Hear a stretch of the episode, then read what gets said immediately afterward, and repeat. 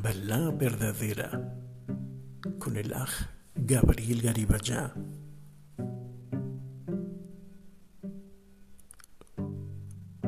Sara. Las vidas de Sara. Adelante.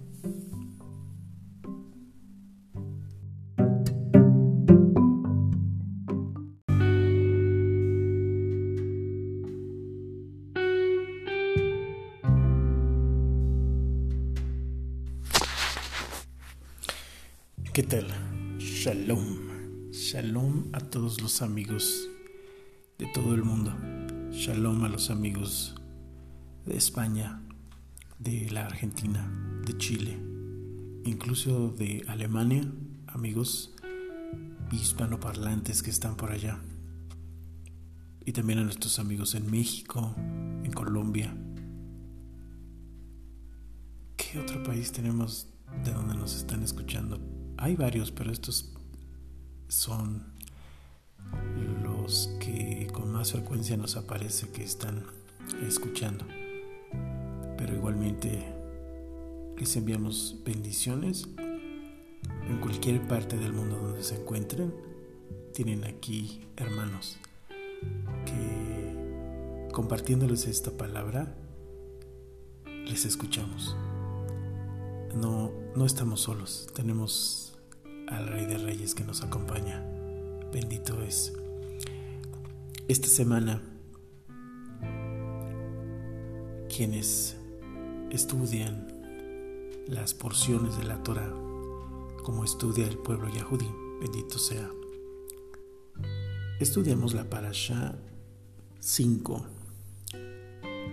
Y esta parasha se ha titulado Hayai Sara como hemos visto en el estudio de la Biblia, en el estudio de la Torah, aquí vemos la forma de estudiar Yahudí, la forma de estudiar judía, para todo el mundo, para darnos cuenta efectivamente de lo que el Eterno le encargó primeramente al pueblo de Israel ser la luz de las naciones, ser el pueblo escogido, el pueblo elegido. Ahora, con decir nosotros, bueno, no nosotros, con decir el Eterno que Israel es el pueblo elegido, en ninguna manera se refiere a que los demás, a que toda su creación está excluida. De ninguna manera. Israel es un concepto de pueblo que va más allá de lo que ve nuestros ojos mortales. Israel no únicamente es un territorio real que será completado. Cuando esté el Mashiach en la tierra o cuando vuelva el Mashiach a la tierra, según tu creencia,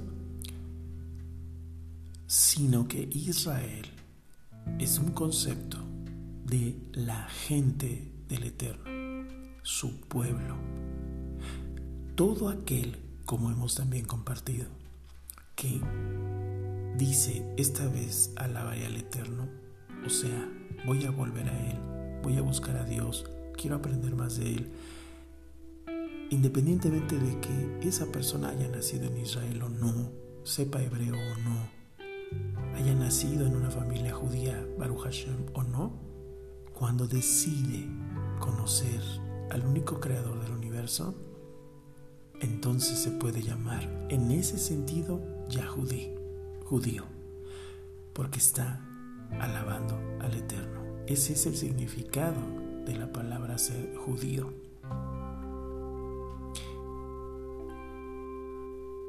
Esta parasha, que así titularon los sabios, Este título de Parashá se conoce en cualquier lugar donde se estudie la Torah desde la forma de estudiarla judía, Baruch Hashem.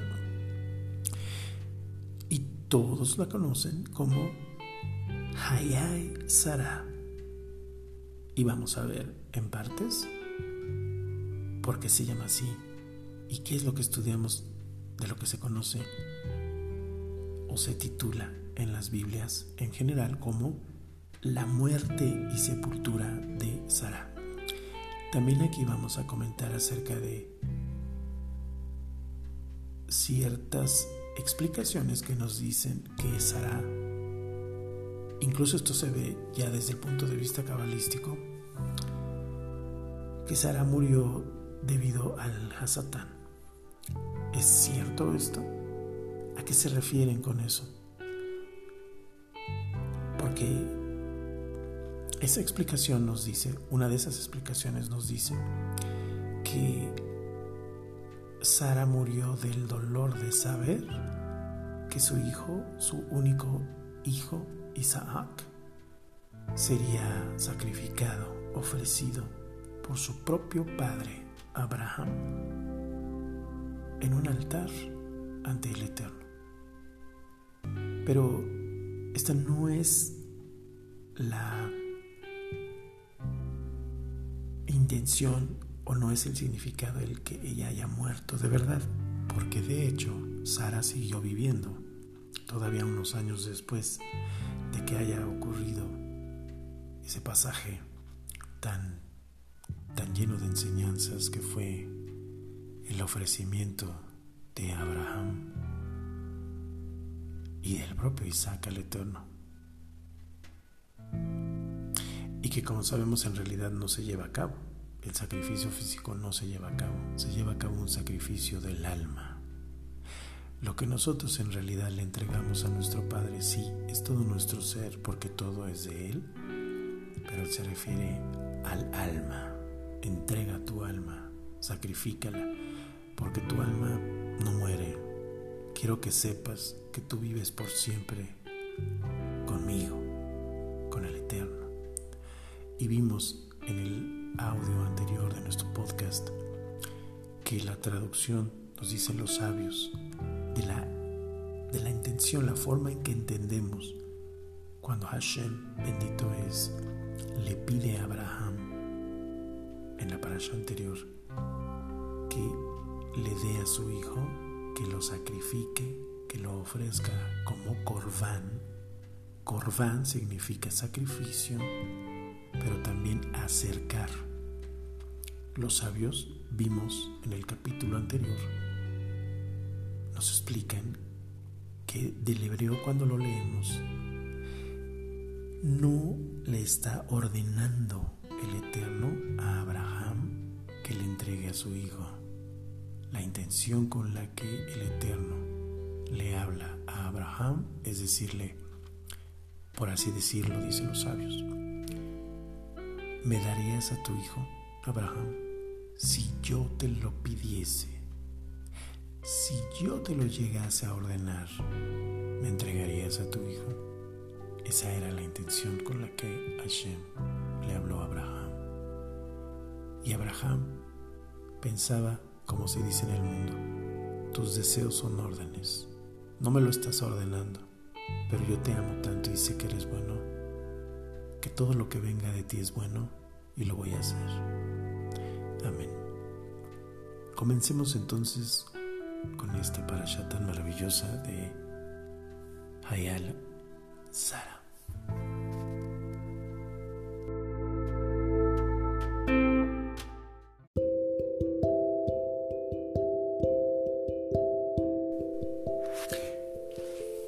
Hayai Sara, Parasha 5. Fue la vida de Sara 127 años. Tantos fueron los años de la vida de Sara. Cuando decimos Hayai Sara, estamos diciendo mm, y vivió Sara. Nuestros maestros de casa de Yahudá nos enseñan que se refiere a que vivió de verdad y vivió Sara. Recordemos que en, este, en esta parasha que se encuentra en el capítulo 23 de Bereshit de Génesis, Génesis 23 del 1 al 25, 18. En esta parasha nos explican los sabios. Primero entendemos que Sara vivió. Sara vivió su vida, vamos a decir, al máximo, en el eterno. Sara vivió 100 años y 20 años y 7 años. Esta es la manera más cercana a la traducción literal de la Torah si leemos la Torah, no vendría vivió 127 años, sino vivió 100 años y 20 años y 7 años. Estas fueron las vidas de Saga. Bajiyu Haya Saga Mea Shana Vesriyim Shana Besheba Sanim Senei Haye Saga. Esto quiere decir, dicen los sabios,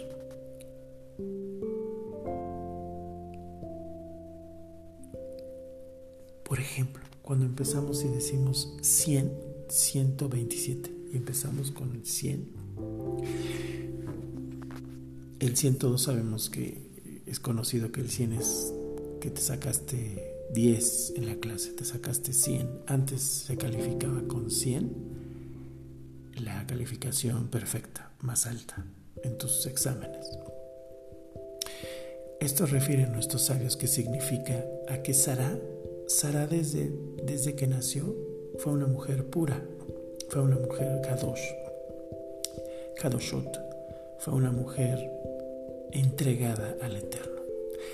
Así como hemos hablado de Abraham, de cómo desde pequeñito el hijo en medio de pueblos que ya, pues ya estaba la idolatría, ya se adoraba a las fuerzas de la naturaleza en vez de a su creador, Abraham en cambio decía no, debe de haber un solo creador del universo. No puede ser que toda esta maravilla que yo veo, el cielo, las estrellas, el sol, el sol que todo el mundo está adorando, el sol decae en la noche, decae cuando comienza el nuevo día, porque en realidad los días comienzan cuando, cuando decrece el sol.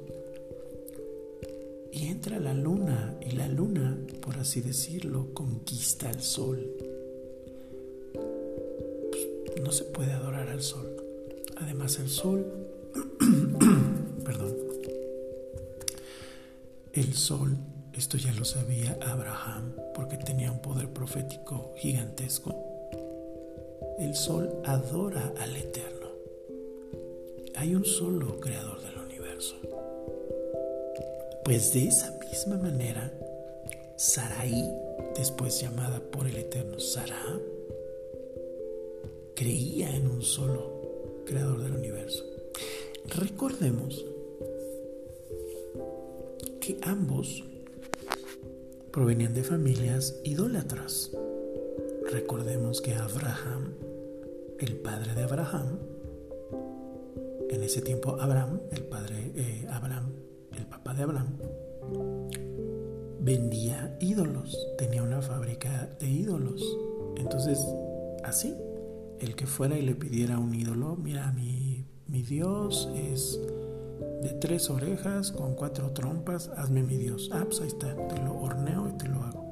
No, pues el mío es una figura de tantos metros, de dos metros, con cabeza de perrito, por dar el ejemplo, de águila. Ah, pues yo te hago tu Dios.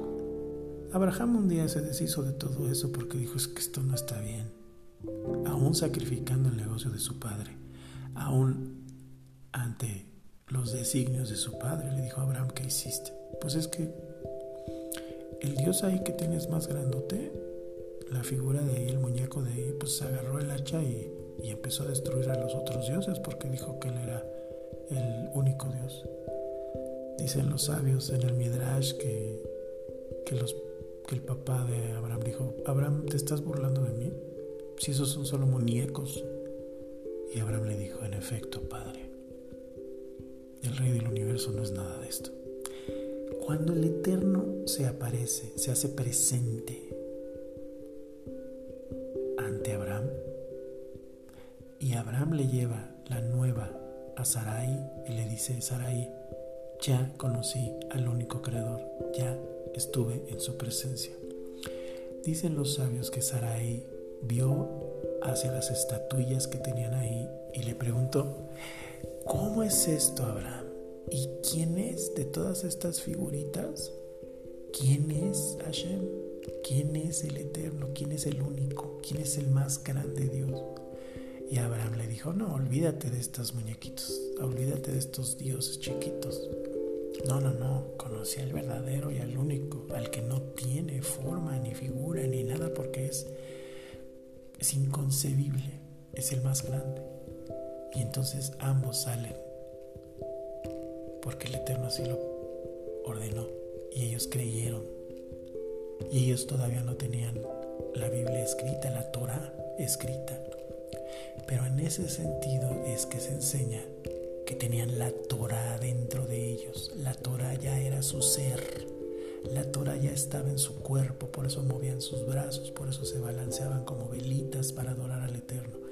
Porque si se dan cuenta el pueblo yahudí se mueve mucho, ¿verdad? Cuando está orando se inclina hacia adelante y hacia atrás, se balancea. Es lo mismo que cuando tú tienes un gesto de triunfo, alzas tus brazos.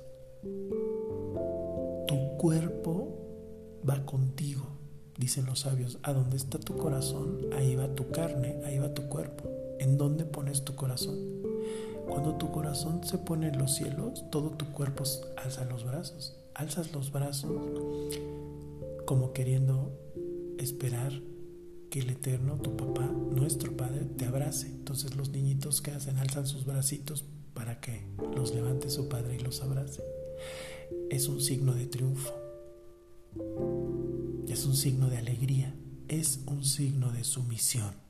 Levantas los brazos, levantas tus manitas y dices, yo estoy desarmado, estoy inerme ante ti y ante el Eterno aún más. Es un acto de sumisión que es hermoso. No sumisión en un sentido feo, porque ante el Eterno es lo más hermoso sentirte un niño, una niña, que tienes toda la confianza en tu Padre Eterno y te entregas a Él. Como a veces se platica, cuando tú recuerdas si tu Padre te levantaba en los aires, te lanzaba hacia arriba y te cachaba te sostenía, te atrapaba. Y tú nunca tenías miedo de que a tu padre se te fuera a caer, te fueras a caer de él. Esa confianza es la que debemos de tener del Eterno. Sara, nos dicen entonces los sabios, si decimos que ella vivió 100 más 20 más 7 años, esos 100 primeros significan que empezó su vida ya siendo una mujer de un alto nivel espiritual. Nos dice nuestro maestro Shalom Arush de Breslev, fundador de la Yeshiva, de la Yeshiva Huchel Gesel, ídolo de bondad en Israel, que Sara tenía incluso un nivel profético más alto que Abraham. Y es que en realidad la mujer, la mujer tiene un nivel, una predisposición y un nivel tanto espiritual como profético que puede desarrollar, tiene un potencial más alto que el varón, Baruch Hashem. Entonces ella, estamos viendo un capítulo donde ella va a morir. Y dicen también nuestros maestros, y tú lo has visto, cuando una persona fallece es bueno hablar bien de ella, no hablar mal. Bueno, y de Sara mucho menos, ¿verdad? Pero en general decimos, fue una buena persona. Y destacamos o recordamos sus virtudes, porque pues todos somos pecadores o todos cometemos errores. Y decimos, bueno, pero hizo esto, hizo el otro, fue muy trabajador, o fue un buen padre, fue una buena madre, etc. Ahora continuemos con otro punto. ¿Por qué se nos dice que murió Sara porque se le apareció el Hasatán ante la noticia de que su hijo Isaac sería sacrificado por su propio padre? Esa es una, incluso en un Midrash se dice esto. Vamos a ver a qué se refiere. Shalom, continuamos.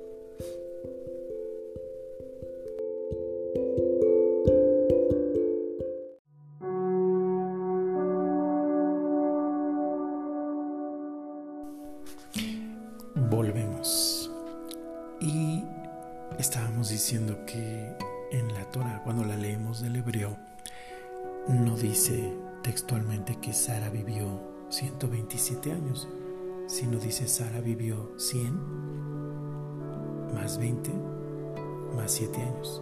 100 y 20 y 7 años. Si nosotros aplicamos la gematria simple, así se le llama, la gematria simple, donde ya manejamos los números. Si nosotros sumamos 100 más 20 son 120. 120 más 7, 127.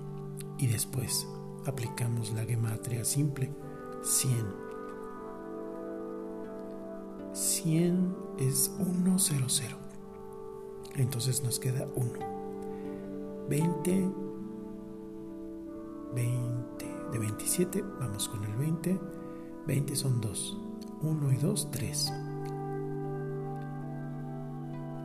7 son 7, 8, 9, 7, 8, 9 y 10 con el 1, ¿no? 100 nos queda 1, ¿no? Porque 1 más 0 más 0 es 1. 20, 2 más 0 más 0 es 2. Entonces son 3. 7, 7, 8, 9, 10. 10. La vida perfecta. La vida perfecta, pues de una manera alegórica, porque... No, no alegórica. Una vida perfecta, una vida perfecta a los ojos del Eterno. La vida perfecta de un ser humano será aquel, aquella vida en la que se vivió en integridad. En la palabra, si, si tú lees el llamado Nuevo Testamento, el Mashiach Yahshua, conocido como Jesucristo, eh, pero cuyo nombre original, porque él es hebreo, es Yeshua, Yahshua, Él nos dice, sed perfectos como vuestro Padre en los cielos es perfecto. Con esto, Yeshua está haciendo referencia a la Torah, porque Moshe eso enseñó, sed perfectos ante el Eterno. Eso viene en la Torah. Porque el Mesías, si tú crees que él ya vino, pues porque le hablamos a, muchas personas y sabemos que para muchos hermanos todavía no viene el Mashiach. Bueno, pero ese es un punto aparte. Si tú crees que ya vino, el Mashiach, como nosotros creemos también que ya vino y que es Yahshua, él nos enseñó Sed perfectos como vuestro Padre en los cielos es perfecto. ¿Qué significa perfecto? Íntegro. Si nosotros nos obsesionásemos con ser perfectos en la manera en que Hashem, el Creador, el uno y único, es perfecto, pues sí, estamos hablando de un imposible. Porque perfección significa no cometer errores, ¿verdad? Y todo ser humano, incluyendo a Abraham y Sara, cometemos errores.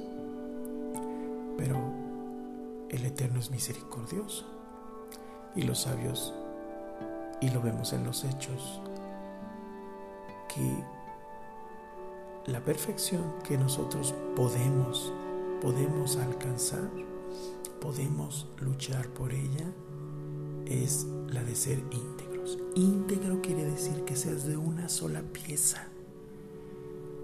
Varón, varona, tú puedes cada día mantenerte de una sola pieza. Quien se mantiene de una sola pieza es alguien que tiene sus convicciones muy fuertes y que dice, yo puedo tener estos defectos, me analizo sin deprimirme y tengo estos defectos, estos rasgos de carácter que están inclinados a lo no bueno. Me voy a esforzar en transformarlos para que sean buenas inclinaciones. Debes de saber que en el estudio de la Torah desde el punto de vista judío no existe el mal, sobre todo desde cómo enseña la Torah el rabí Nachman de Breslev y de él su bisabuelo el Baal Shem y de él el Rabakiva y de él tantos rabinos hasta llegar a Moshe Rabeno. Debes de saber que los grandes varones de la Torah nunca enseñan que del Creador haya provenido el mal, porque Él es bueno, en Él no hay maldad. El Eterno es el que es íntegro totalmente y perfecto absolutamente. Y la perfección quiere decir el que es bueno. Si una persona se deja dominar por sus inclinaciones no buenas, ya no eres perfecto. Pero el Eterno nos permite luchar por ser íntegros cada día. Esto cabalísticamente significa, mira, esto es muy profundo. Déjame mostrártelo en la siguiente porción de cómo nos vamos a integrar como el hombre completo para cuando vuelva el Mashiach o venga el Mashiach. ¿Y por qué es que tenemos que luchar y tenemos la oportunidad de ser íntegros como lo fue Sara todos los días? Continuamos.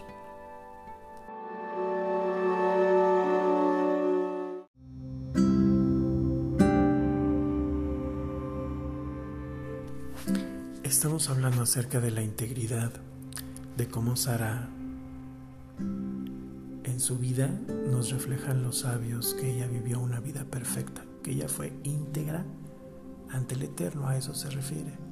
No a que no haya cometido errores, sino que ante los ojos del Eterno, el Eterno la ve perfecta, íntegra. Una mujer que desde siempre buscó la pureza. Una mujer que desde siempre no fue atraída por tener relaciones íntimas, por, por tenerlas, no, ella fue una mujer que estaba tan elevada que esa parte corporal no, no era parte vital de su vida. Ahora, otra cosa diferente es anhelar tener un hijo.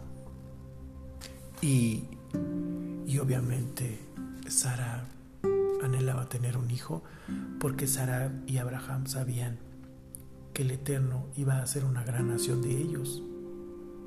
Cuando el Eterno dice, voy a hacer de ti, Abraham, una gran nación, también se refiere a Sara.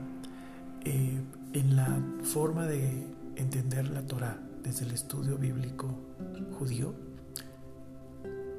el hombre es el que sale afuera, el hombre es el que sale a exponerse.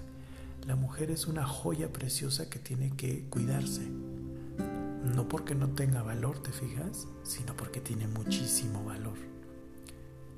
Entonces se le refiere siempre al hombre, pero generalmente el Eterno está incluyendo a su esposa, porque sin la esposa el hombre no se completa. Recuerda que el Eterno nos ordena que debemos de casarnos, no nada más de que vivas una unión libre, sino que te cases para que recibas la completud de tu ser espiritual, sobre todo como varón. Una mujer no tiene la obligación de casarse si va a vivir una vida en pureza, pero un varón sí tiene la obligación de casarse. Bueno, entonces, ¿cómo es que nos pide el Eterno ser perfectos si el único perfecto es Él? Bueno, como decíamos en la porción anterior, se refiere a que seamos íntegros.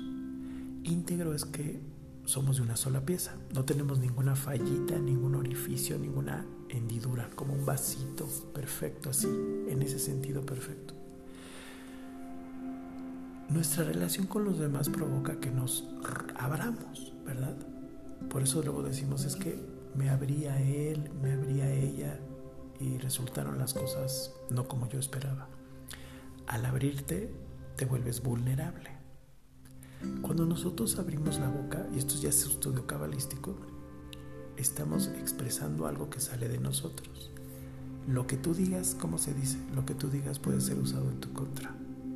Te vuelves vulnerable al abrir los labios, pero es parte de la vida, no es de que te quedes callado. Pero por eso cada día debemos de aprender a pensar primero lo que vamos a decir. Y esto es un hábito, un hábito, un hábito, un hábito hasta que se vuelve una costumbre no hablar cosas malas, no hablar cosas que puedan herir a los demás. Porque tu intención empieza a acostumbrarse a que tú no quieres herir a los demás. Les quieres explicar algo, compartir algo, pero no es tu intención derribar al otro diciéndole, ya ves como tú no sabes y yo sí sé, ya no vas practicándolo, practícalo. Ora por eso, pídele al Abba que te ayude. Tenemos que practicar y practicar es salir a la calle y hablar con los demás. Salir a la calle, salir afuera, como se dice, de tu ámbito y te enfrentas con otros seres humanos que a veces nos van a herir y nosotros a veces vamos a herir a los otros. Pero tenemos que tener una cosa en mente. Si no estamos todos unidos, si no estamos toda la humanidad integrada en tolerancia, en tolerancia, el cuerpo de Adán no se puede completar. El cuerpo de Adán, en realidad, desde el punto de vista cabalístico, y es muy real, lo va a comprender toda la humanidad. Los cabalistas nos dicen simbólicamente el ser humano se, al, caer, al caer al, mundo, al caer por el pecado original, Adán, nos partimos en pedacitos. Nos partimos en pedacitos, en 600 mil pedacitos. Entonces la labor de la palabra, de la Torah y de la esperanza en el Mashiach es que nosotros nos juntemos, el, el Eterno junta los pedacitos para crear a un solo hombre a una sola humanidad. Adán significa la humanidad, no nada más un solo hombre varón. Adán, recuerda Adán era el varón y la mujer juntos. Juntos Adán y Eva, Adán y Jabá, juntos se llaman Adán. Recuerda, y lo ves en Génesis, en tu Biblia, Adán es el que le pone nombre a Eva, pero para el Eterno ambos se llaman Adán.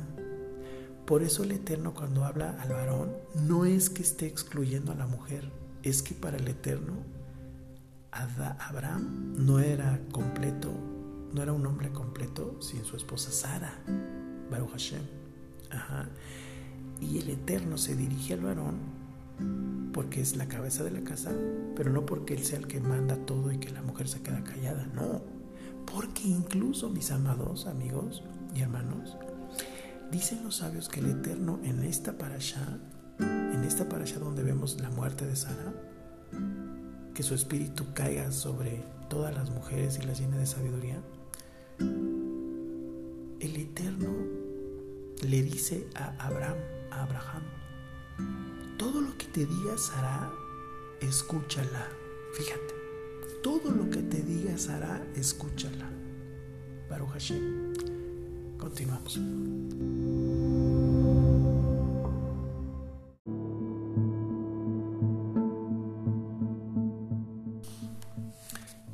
Dice la palabra entonces, fue la vida de Sara 127 años.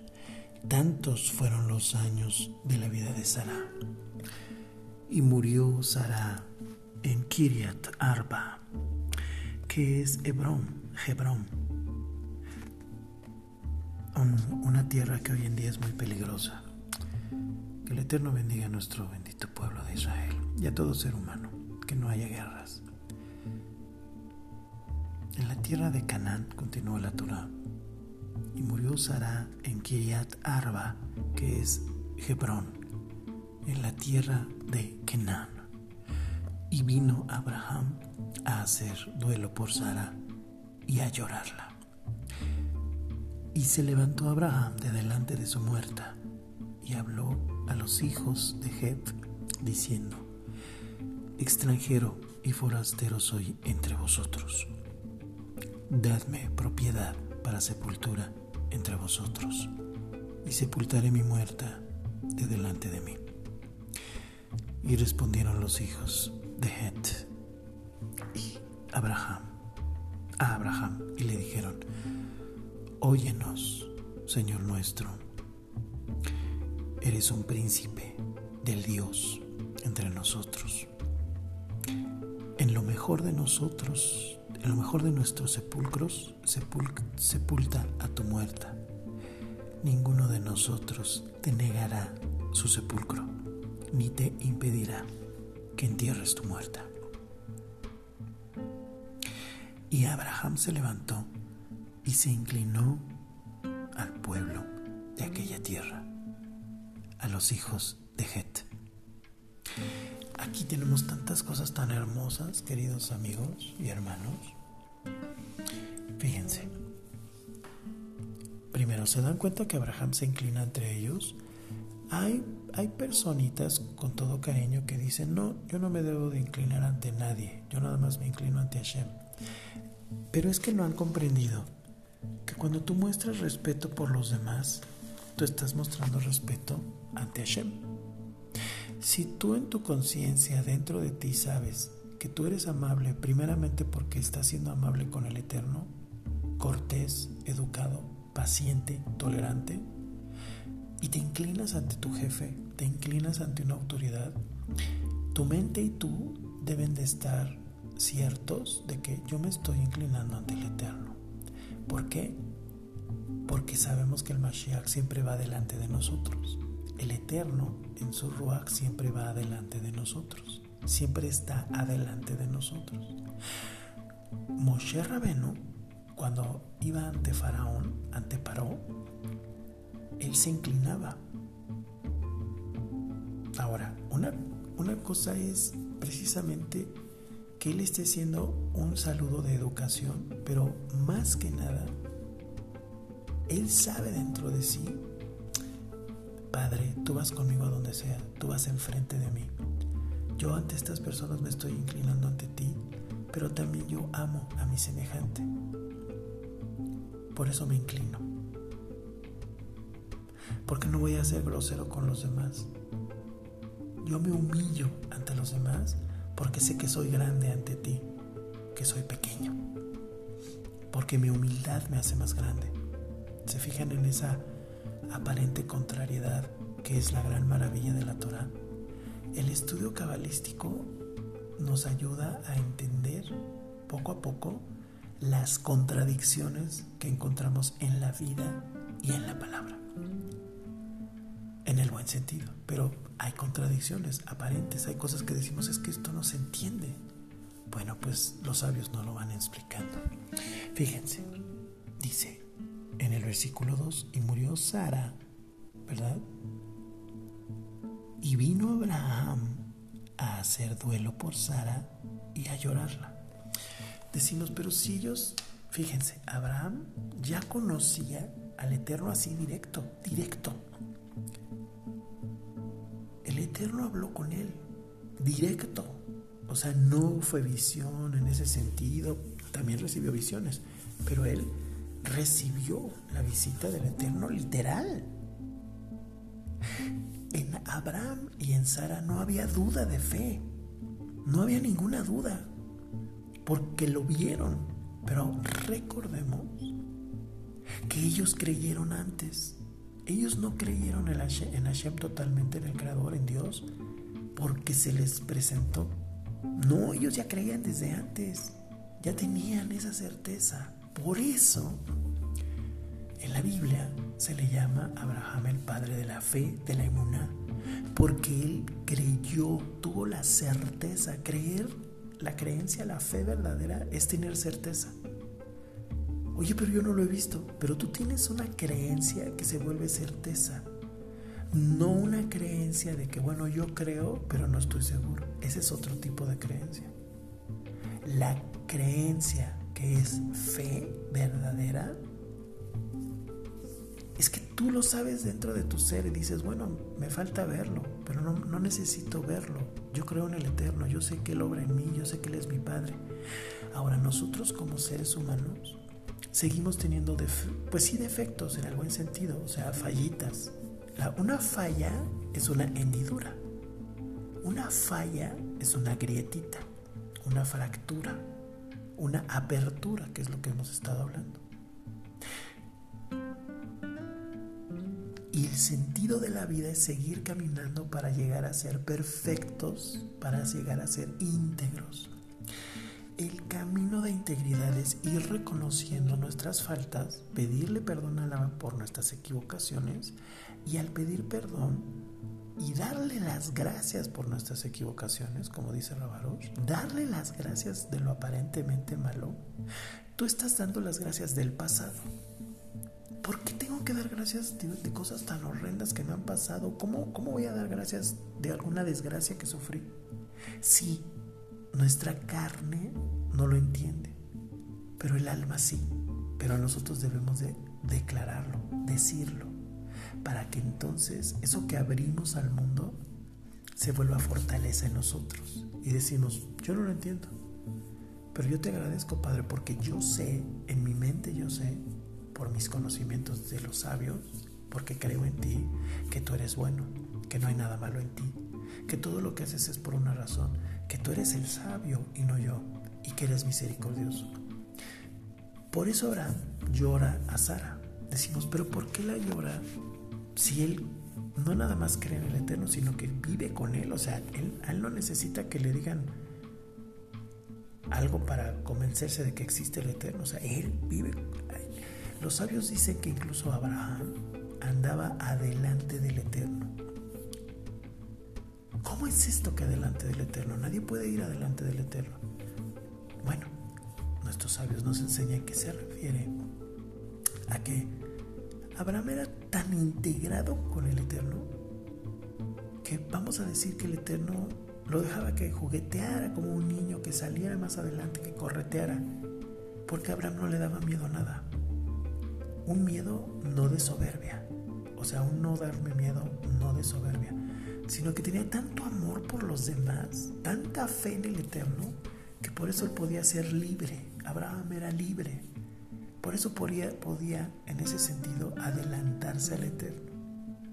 Nosotros no, bueno, primeramente porque suena a que queremos creernos más que el Eterno, pero no, ¿verdad? Bueno, tampoco nos podemos adelantar al Eterno porque Él nos muestra el camino, ¿verdad? Y nosotros pues no, no tenemos todavía tanta certeza. Estos podcasts son para animarnos a ir teniendo más certeza del Eterno. A que no hay nada malo en el Eterno, no hay nada malo en la vida. Nos puede parecer a nuestra carne, a nuestros ojos sensibles del mundo, nos puede parecer incómodo. Pero lo incómodo no necesariamente es malo. Y las cosas como la muerte de un ser querido son muy dolorosas y Abraham tenía que hacerlo no por actuar, no por fingir, sino porque es parte de la vida. Y Abraham tenía toda la emuná, toda la certeza de que Sara se estaba yendo al eterno, con él, con el Padre eterno, con lo más hermoso y maravilloso que hay. Abraham no tenía duda, ninguna duda, pero en su parte humana es bueno llorar porque en esta tierra, en esta aventura que es estar en la tierra, que es un pasaje nada más en nuestra vida a la tierra, es una estación en nuestro camino de vida, el paso de la muerte a la vida es solo una transición, es una estación de tu transporte, de nuestro transporte hacia el eterno de vuelta, hacia regresar al eterno de vuelta. Es la tierra, nuestra vida en la tierra es solo una estación. Por eso no hay que aferrarnos tanto a esta vida. Hay que aferrarnos para seguir esforzándonos en corregirnos. Pero no aferrarnos porque por eso, por eso es difícil para el ser humano cuando ya va a morir, cuando no tiene mucha emuná, porque el alma se quiere agarrar a la tierra.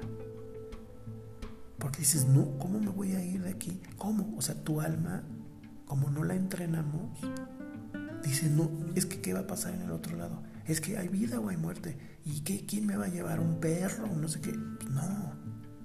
El Eterno viene por ti. ¿Cómo? No te preocupes.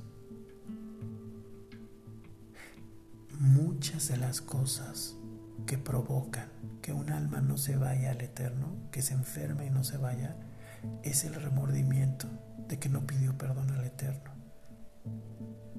Por eso es necesario que todos los días hagamos Teshuvah, que todos los días regresemos a Él y le pidamos perdón y estemos bien con la gente, con todos.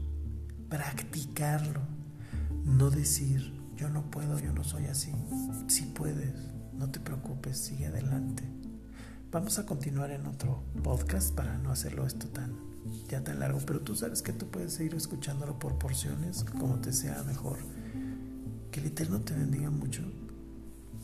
Abraham nos enseña la humildad y el amor al prójimo como a uno mismo. Abraham no veía menos a nadie. ¿Por qué? Porque todos son creación del Eterno. Abraham y Sara le hablaban palabra a todos. No los regañaban. Trataban bien a todos. Abraham se nos, nos dice los sabios que cuando llegaron los tres ángeles a visitarlo, una explicación nos dice que eran árabes, o sea, vinieron en forma de árabes, de seres humanos árabes. Y Abraham los recibió con amor. Abraham era muy inteligente, sabía protegerse, pasó por muchas pruebas. Por eso nadie podía quebrantar a Abraham. Porque decían, pues, ¿con qué? Los enemigos decían, ¿con qué, quebra, ¿con qué vencemos a Abraham? Si es tiene tanta confianza en el Eterno que a este no le importa nada con su hijo. Pero el que le hace la prueba no son sus enemigos, es Hashem. Porque si Hashem es el que te pone a prueba, estás a salvo. Y Abraham confió. Y Sara de la igual manera confió. Vamos a seguir en el siguiente podcast hablando más de esta parasha tan maravillosa. Que el Eterno te bendiga mucho que el Eterno te dé mucha prosperidad económica para que compres libros de Torah, los libros de Rabarosh, los leas tú y se los repartas a todo mundo. Las joyitas de Amuná de Rabarosh. Son unos libritos chiquitos que puedes llevar a todas partes y te salvan la vida. Han salvado vidas gracias a Shem. Soy Gabriel Garibaya. Nuestro mail es gabo garibaya con H al final, Gabo Garibaya, arroba gmail.com. Shalom.